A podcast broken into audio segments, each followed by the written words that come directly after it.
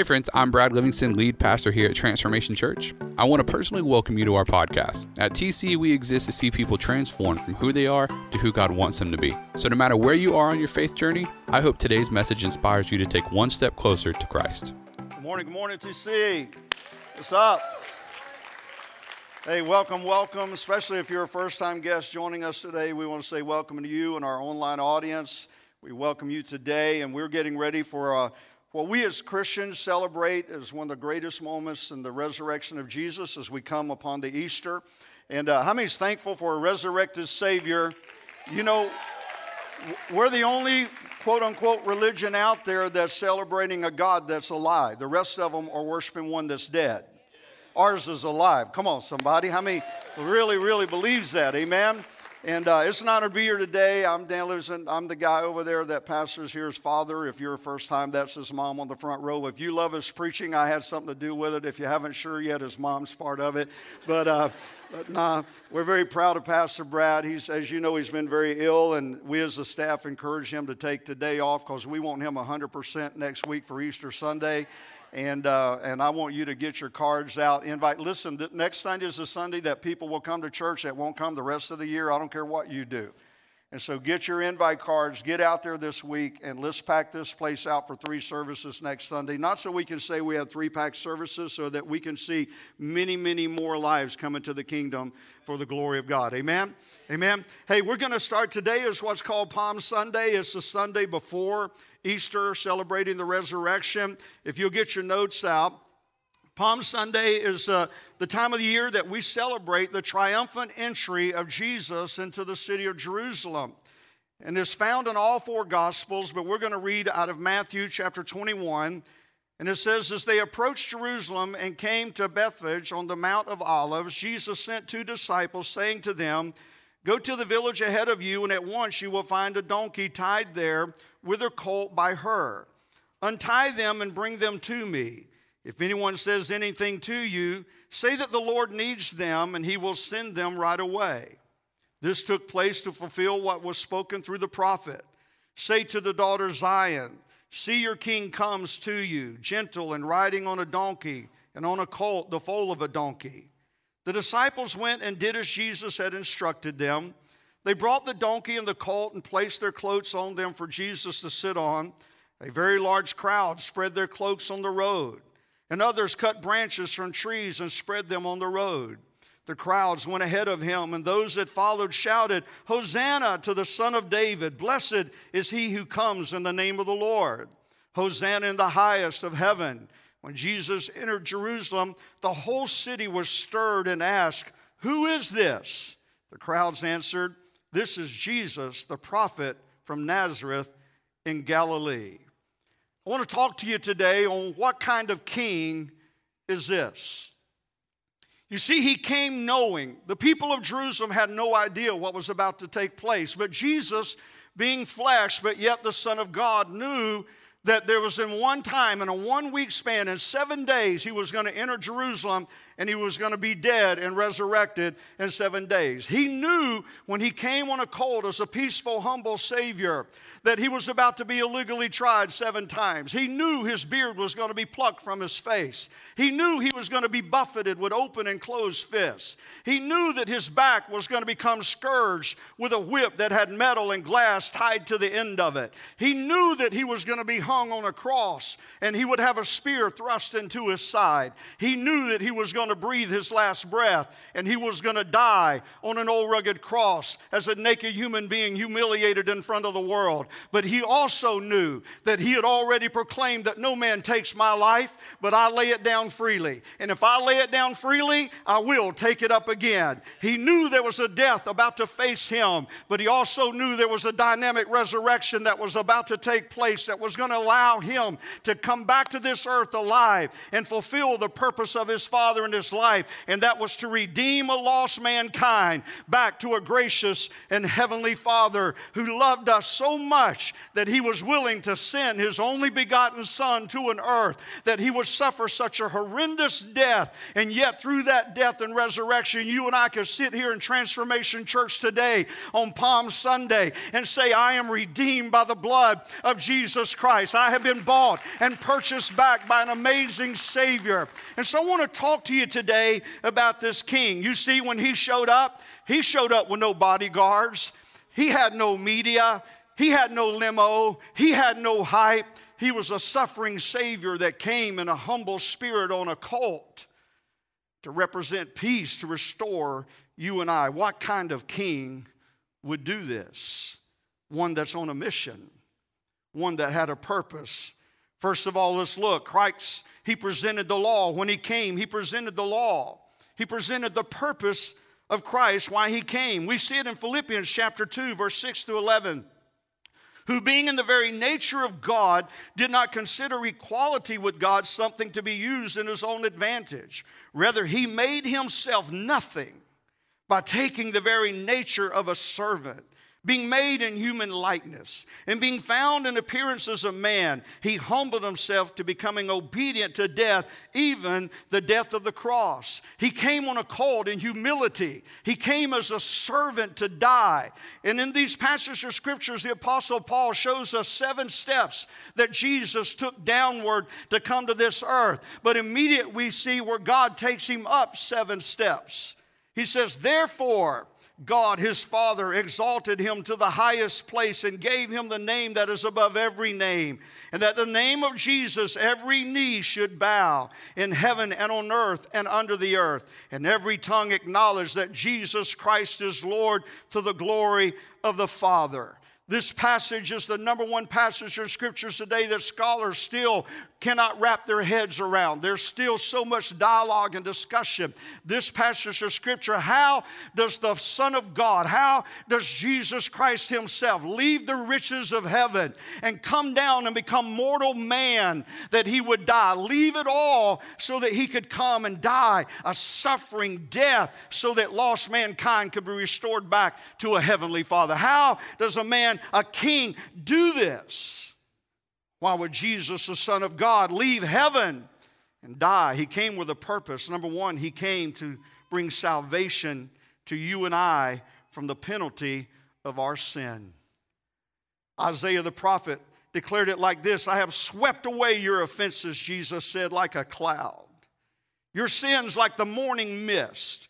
Return to me, for I have redeemed you. Anybody in here thankful that Jesus came and paid an ultimate price that he could just look anybody got a record that maybe not in the court of Escambia County though some in here have a pretty good one?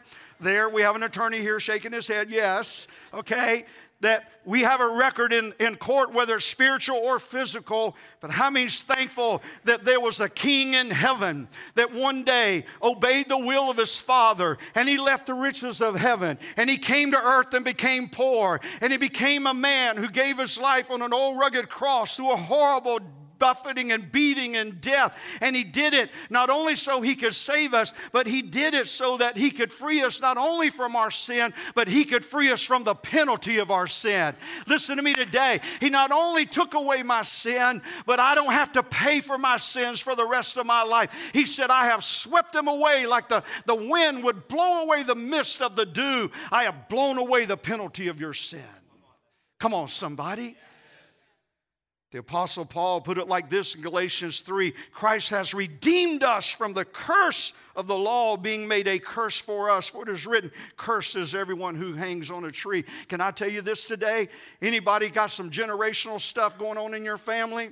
I mean, there's some stuff that you've had to deal with. Can I go ahead and declare to you today when Jesus died on that cross, when he gave up his breath, when he took upon the sins of mankind upon himself, not only did he free us from the penalty of our sin, but he freed you from the curse of your ancestors that the enemy has tried to continually torment you with that has told you you'll never be this because of that. But when Jesus hung on that cross, when he died, he said, I have destroyed not only your sin, not only the penalty of your sin, but I've also destroyed the curse of your sin. Alcohol does not have to own you anymore. Addiction does not have to own you anymore. Hate does not have to own you anymore. Low self esteem does not have to own you anymore. When this great king left the riches of heaven, he came with a purpose, and it was to free free you from your sin, but also to relieve you from the curse of the ancestors that have gone before you. Whom the Son sets free is free indeed. Come on, let's shout a shout of praise in this house this morning. He not only came to free us from the penalty of our sin, but he came to bring salvation from the practice of sin. 1 Peter chapter 2 verse 24 said he himself bore our sins in his body on the cross so that we might die to sin and live for righteousness. For by his wounds you have been healed. You can throw this little slogan. See, we want to excuse our, our mortal being that, well, everybody sins. You don't have to sin anymore. Now, anybody besides me still mess up? Okay? Anybody still got some junk in the trunk? Come on now. All right? But he didn't just free us from sin, he came and freed us from the practice of sin. Look at what he said. It's in the Bible, it's in the Word. He himself bore our sins in his body on the cross so that we might die to sins and live to righteousness. I don't wake up on Monday morning and go, Am I going to be a Christian today? Am I going to be able to overcome sin today? Am I going to be able to overcome my struggles today? I don't wake up on Monday and have that conversation with myself or the devil. God's already taken care of that through the penalty and the price that His Son paid on Calvary for you. That decision was made when you said yes to Jesus.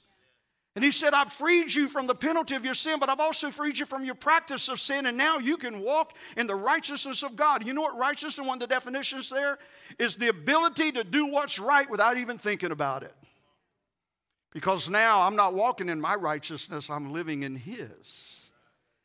He came to free us from the penalty of sin, to free us from the practice of sin.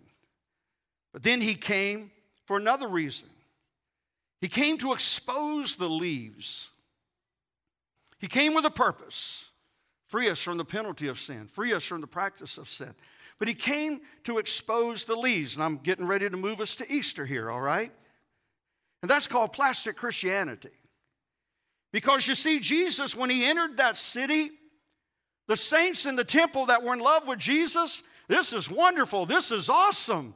This is great. The Savior is here. Our Redeemer is here. They're waving willow branches and crying, Hosanna, Hosanna to the King. They're having this emotional, spiritual, intimate moment as Jesus is riding to the city. Our King has come. But they had no idea the plan that was being set forth behind them by the religious leaders that He's here and we're going to kill Him.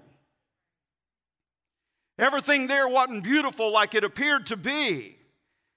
And we see the story in Matthew 21 18 and 19. Early in the morning, as Jesus was on his way back to the city, he was hungry. Seeing a fig tree by the road, he went up to it and found nothing on it except leaves. Say, except leaves. He then said to it, May you never bear fruit again. And immediately that tree withered and died. Why would Jesus curse a fig tree because it didn't have figs. And the reason was this he was trying to give us an example. We always used analogies. And so in those days, leaves and figs appeared at the same time. If there were leaves, there were figs. If there were figs, there were leaves. You didn't have one without the other.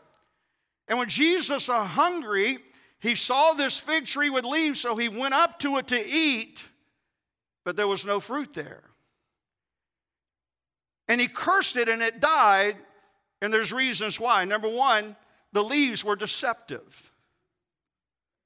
The leaves declared something that the tree didn't possess, like many churches and Christians. See, they, they see us drive out of our driveway to go to church on Sunday morning, but then they watch us come in drunk on Friday night. It's called your neighbors. And then we want to know why they want to come to our church with us.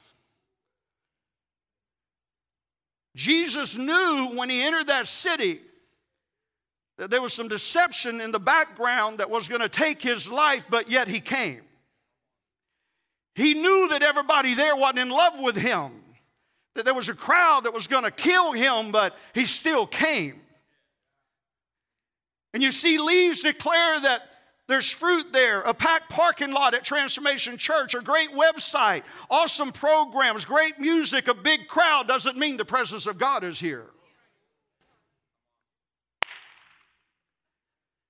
In many churches today, there's a big crowd and full parking lots, and programs are awesome, and people are showing up looking for life, looking for freedom, looking for hope. And they enter in and they find bigotry and hatred and jealousy and strife, and they leave hurting worse than they did when they got there. That will never happen in this house because if we're the leaves, there's always going to be some fruit. You hear what I'm saying? We're always going to be some fruit in the house. He cursed it because it was deceptive. He cursed it because it was disappointing. Possessed no fruit, no love, no joy, no peace, no patience, no kindness, no goodness, no faithfulness, no good gentleness, no self control. Possessed no anointing to destroy the yokes of the bondage in people's lives. He cursed it because it was deceptive. It declared what it didn't have. He cursed it because it was disappointing that people would go out of their way and make effort to look for hope looking for just a moment of hope. They would get up in their morning and drive to a church service saying, There's life there, there's love there, there's patience there, there's people that'll help me there. And they walked into churches all across our nation for years uh, and they found no love. They found no hope. They found no anointing that would destroy the yoke that was in their life. And they left disappointed. And what God was trying to show us here is that in this hour, in this moment, in this time, it's way too serious. Knew that there was a crowd behind the scene of religion that was going to try to take away the reason of his coming. And he exposed it immediately. And I want to say to you today God cursed the hypocrisy of the tree, its deception became his own destruction. You can say whatever you want. My opinion is, and I, I, don't think God brought COVID, but He uses things, and we've seen over a third of our churches across the nation close down. I'm not saying all of them, but I can tell you the majority of them needed to close down. Because having good church isn't changing our cities, it's not changing our world, it's not changing people's lives. We've got to have more than people, we've got to have people with fruit. We've got to have more than programs. We've got to have some fruit. We've got to have more than this. We've got to have some anointing in the house that when people walk in, they go, I don't understand this. I don't even know what he's preaching about. I didn't even hear that song, the words, but I felt something that I cannot explain. It's called the anointing of the presence of the Holy Spirit. I, I feel love coming from people that don't even know me, and yet they're shaking my hand, greeting me, offering me some coffee, taking my children back to a classroom. I feel like I'm part of a family and I I don't even know anybody's name yet, but I feel like I'm at home. I feel like I'm where I belong. I, I feel life here. Come on, somebody. Jesus is saying, That's the tree that I'm looking for. If you got the leaves, have the fruit. He came. You with me?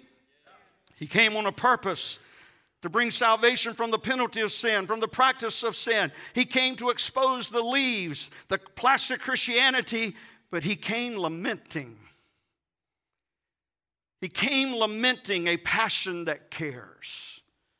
Luke 19, 41, 42, as Jesus approached Jerusalem and saw the city, he wept over it.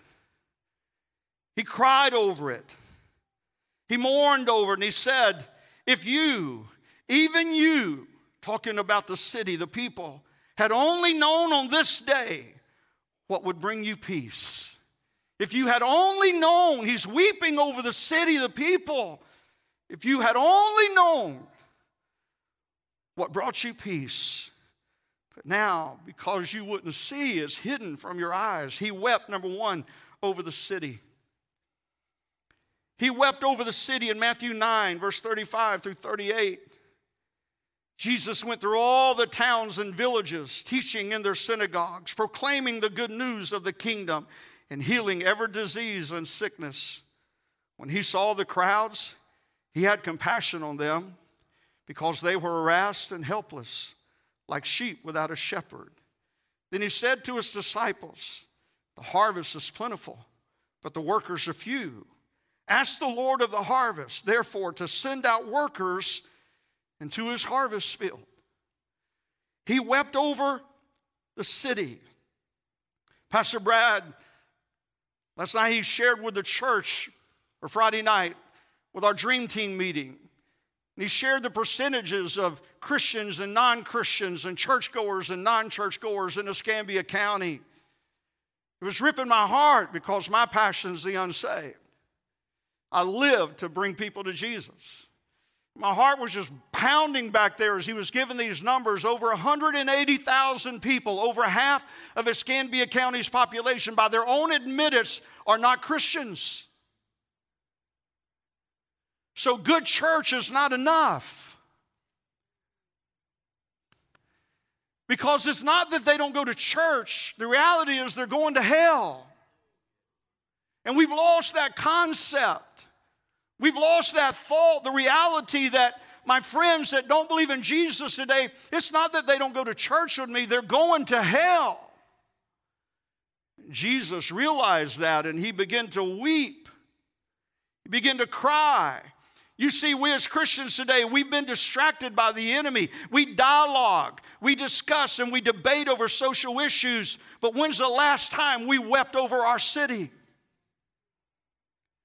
Because until we find ourselves on our knees in prayer, weeping over those that hate us, weeping over those that don't agree with us, weeping over those that don't look like us, weeping over those that think different than us, until we find ourselves looking past the differences of what we have and we see a person that's lost and going to hell, and we begin to weep over that person's soul, we have no right to speak about anything until our heart is first operating in compassion for the soul and the eternity of that person.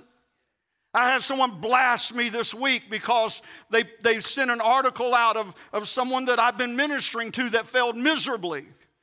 I happen to be a pastor. We have a ministry called Pastor to Pastor, and it, we reach out to falling and hurting pastors and their families, and burnout pastors and tired pastors to bring healing and restoration. And, and we're working with one right now and this person found out that I'm working with this person and they lit into me. Do you know what they've done? Do you know what they did? I don't even know how you would even want to sit in front of them. I would love to see them hung by their toenails until literally is what she said. I'd rather see them hung by their toenails and watch them die. A Christian. And I responded back until you sit with that person and understand their journey, I don't condone one thing they've done. They're going to spend the rest of their life in prison. They're not getting away with what they've done, but they're a soul. They have an eternity.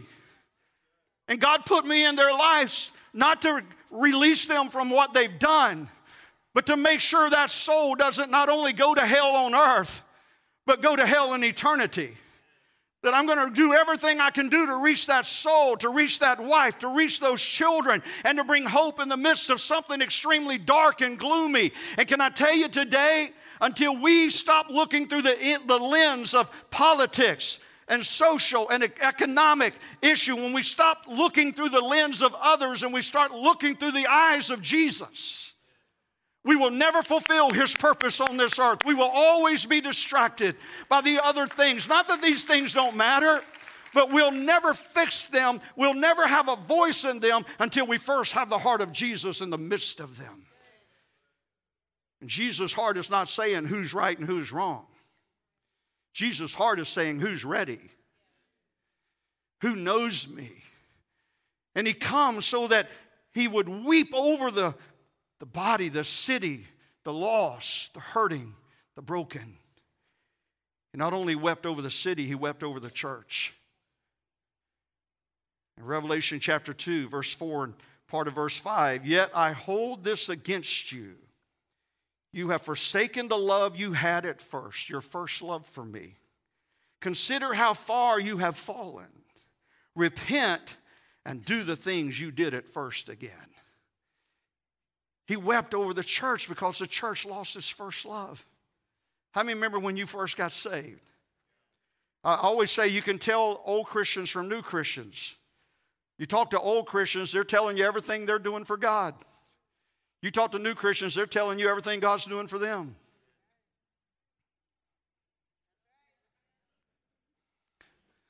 Am I right? Well, don't raise your hand. Don't do that. All right. And God's saying, you've, you've lost your first love. And man, when Jesus came into our life, it was like, oh my God, wow.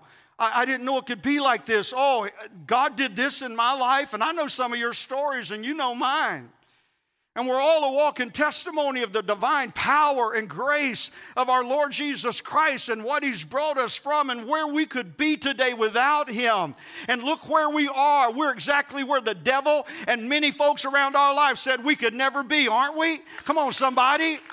And it's all because of Jesus and who He is and what He's done in our life. And Jesus is saying, I remember how you thought about me all the time. You talked about me all the time. I was the foundation of everything that you did. But you've walked away from that. You've got comfortable with me, and no longer am I the first love of your life. Other things take your place, and you go to church on Sunday.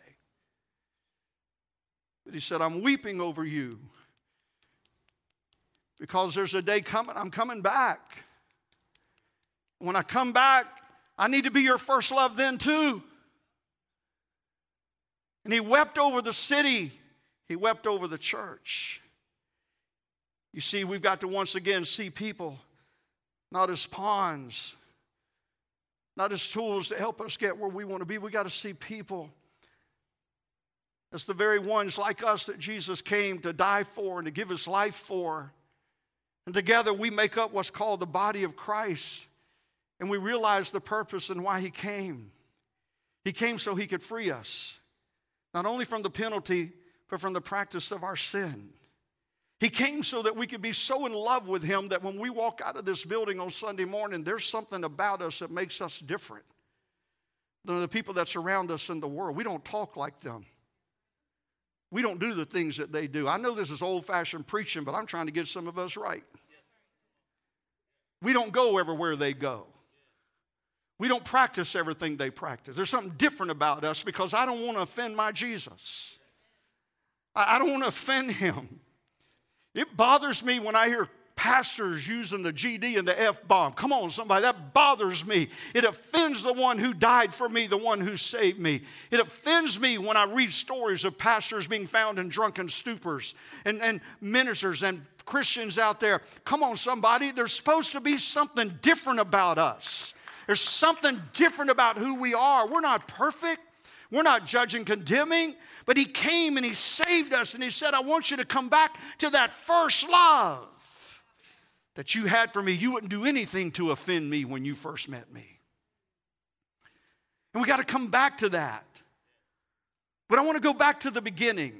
Remember when we talked about when Jesus came on Palm Sunday, seven days before he was going to be resurrected? After he's gone through this horrible torture and killing, he came on a colt. He came as a humble Savior, meek, representing peace. But the scripture tells us through the books of Zechariah, Ezekiel, Daniel, Revelation that the next time he comes is going to be totally different. The Bible says that the spirit of Antichrist is going to come. Now, I want to tell you, he's already here. The spirit of Antichrist owns Capitol Hill. It owns all our makers. It owns Hollywood. It owns our national media. It owns our schools and our streets. The spirit of Antichrist is here.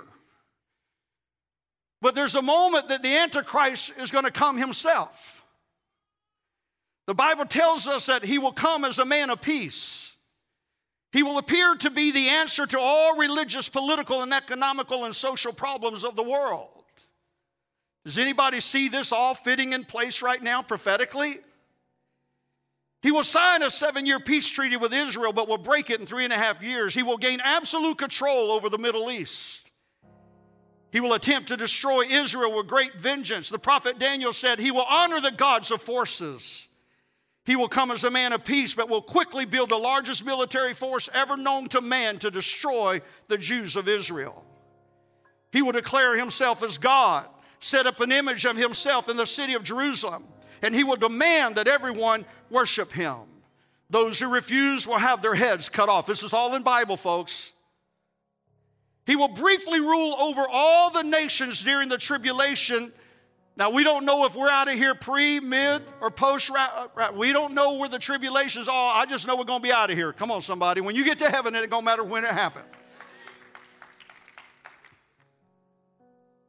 But at this point, the rapture's taken place, and you and I are in heaven. He's ruling the nations during this time frame, and he's going to pick one fight too many. Now, think about the earth when all the believers are gone. It's dark, it's evil, it's wicked. And Revelation tells us that one moment he's going to pick one fight too many with the God of Abraham, Isaac, and Jacob. It says in verse 13, 6, and he, the Antichrist, opened his mouth and blasphemed against God to blaspheme his name and his tabernacle and them that dwell therein in heaven. He stands in the city of the holy place of Jerusalem. He dares to look up into the heavens and he begins to blast the God that you and I serve today. He begins to mock him. He speaks to the angels, the two thirds of angels that remain faithful to God when Satan revolted and a third of the angels left with him. He mocks the angels and said, Look, look where you would be today if you would have left with that third. You would be here with me. We're ruling the earth. We own the earth. You could be here ruling it with me. He blasphemes the God of heaven, and God finally gets ticked. God says, Mount up, son. Mount up, Jesus. Go get Abraham, Isaac, Jacob, Joseph. Go get Moses, Joshua, and Aaron. Go get the Ezekiel. Go get the Daniel. Go get the major prophets of old. Go get the minor prophets of old and get them to mount up. Go get Matthew, Mark, Luke, and John. Go get Paul. Go get Timothy. Go get Peter and tell them to get ready to mount up. Go get the saints that are now celebrating heaven with us and tell them all to get ready to mount up. It's all in your Bible, folks. It's there. And the Bible says that God tells them, get the armies of heaven ready because the Antichrist has already gathered gathered millions uh, of people from around the world into the valley of Megiddo, and there they're ready to destroy the Jews of Israel. But that same Jesus uh, who came as a king on a colt, uh, representing peace and a servant spirit, now mounts up on a white stallion, and behind him is the army of heaven, and he comes down out of heaven, and he comes down above the Antichrist and above the army of the millions that have gathered to destroy the Jews of Israel. And the Bible said he opens his mouth. This is what's going to come in the future, my friend. He's going to open his mouth. And the Bible said his voice comes as a sword and it destroys the armies of the millions that have come to destroy his people, the Jews of Israel. That's called the Battle of Armageddon.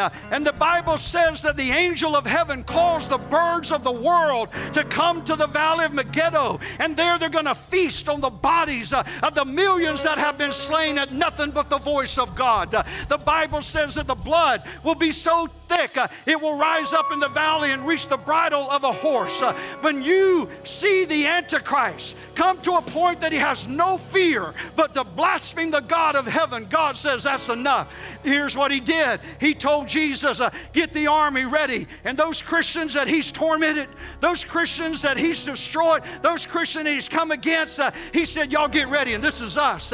He said, We're going to mount up and we're going to come down with the Son of God, the King of Kings. Uh, listen, we're going to shut the mouth of the enemy once and for all.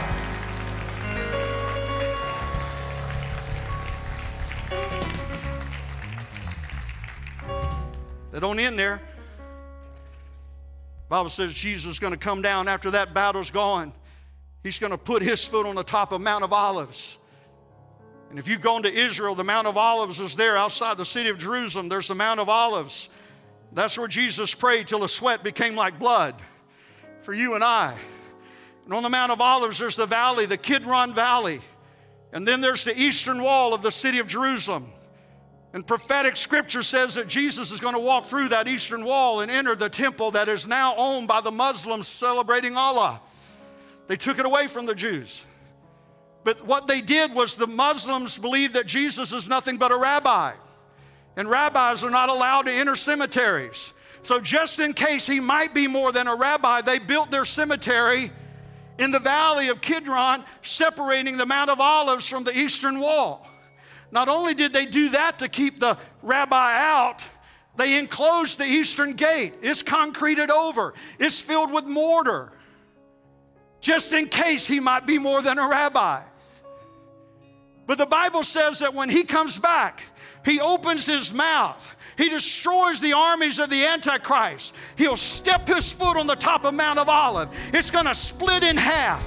He's going to walk through the Kidron Valley. He's going to walk through that cemetery because he's not a rabbi. He's the Son of God. He's the King of Kings. Uh, because you see, when he came down from heaven on that white horse, the Bible says across his robe, and upon his thigh is written King of Kings and Lord of Lords. Uh, we already heard him say, Every knee will bow, every tongue will confess that Jesus Christ is Lord. Uh, he's going to put that leg that has King of Kings and Lord of Lords on it. He's going to touch the Mount of Olive. It's going to split in half. He's going to walk through the Kidron Valley. He's going to come to that eastern gate that's been cemented over. It's not the first wall he's walked through. He walked through one after his resurrection. He's about to walk through another one. He's going to walk through that wall. He's going to enter the temple. He's going to take over the temple. And the Bible said now He's going to rule and reign on this earth forever. We're about to enter into a thousand year millennial reign that Jesus has taken over.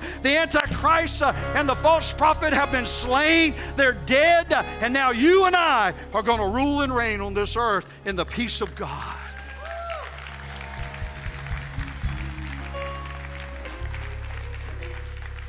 That's my king. I said, That's my king. I said, That's my king. I said, That's my king. What kind of king is this? What kind of king that would come on a colt representing peace? The same king that's going to come back on a white horse representing military power. And he's going to take you and I, and we're going to rule and reign with him forever and forever and forever. And I want to tell you today, folks, this isn't time for us to go to sleep. This isn't time for us to bow down to the worldly powers. This isn't time for us to rest and go back. No, this is time for you and I to stand up, step up, and be the kingdom of God on this earth, to be the light in darkness, to be the voice where there's no voice, uh, to be a representation of the king so we're coming into this thing called Easter.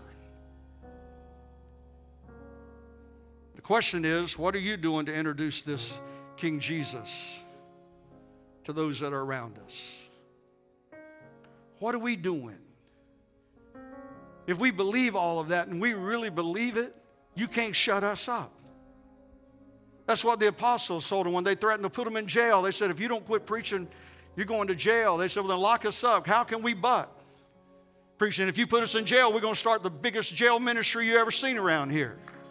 But you can't silence us. We know who He is, we know what He's done, we know what He's about to do. We know we're the head, not the tail. We know we're the victor, not a victim. We know when He paid that price on Calvary, I no longer have to live a slave to what I was, but I'm a new creature in Christ Jesus, my Lord. The old is gone, the new is here. I know who I am in Christ. We get to come and celebrate and who He is.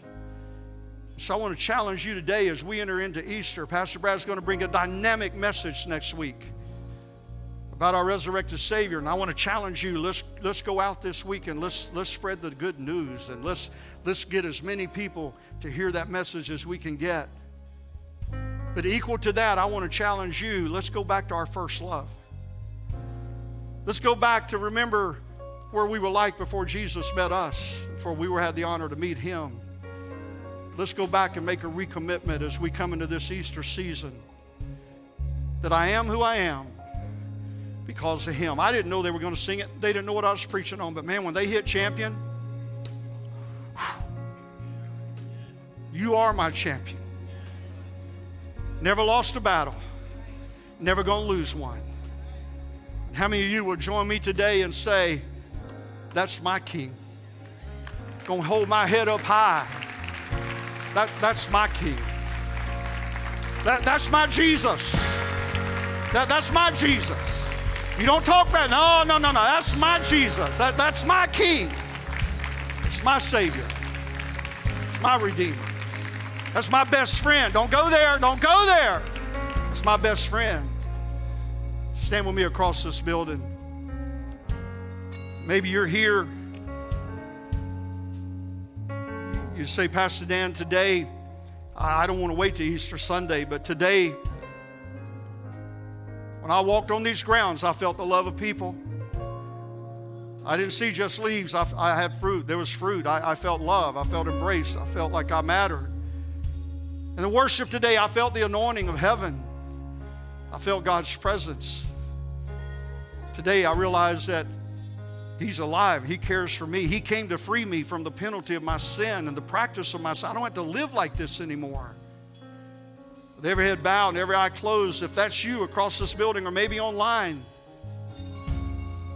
you say, I need Jesus in my life. I'm not where I need to be. I'm not a bad person, but I'm just not right. I know I'm not right. And I know He's coming back. I know there's that time. And I want to be ready.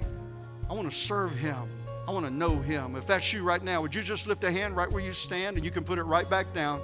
I'm not going to point you out. God bless you. not going to come to you. Just want to pray a prayer for you.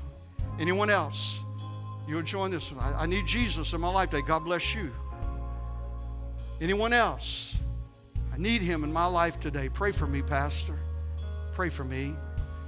Across this building online, if you need Jesus in your life, Pray this prayer with me, and congregation, pray it with me as we do it together. Say, Dear Jesus, you said in your word, if I would come to you, confess with my mouth that you are Lord, believe in my heart you raised the dead, I can be saved. So, right now, I come, I confess, I believe, and I receive you as my Lord and Savior. In Jesus' name. According to your word, I'm saved.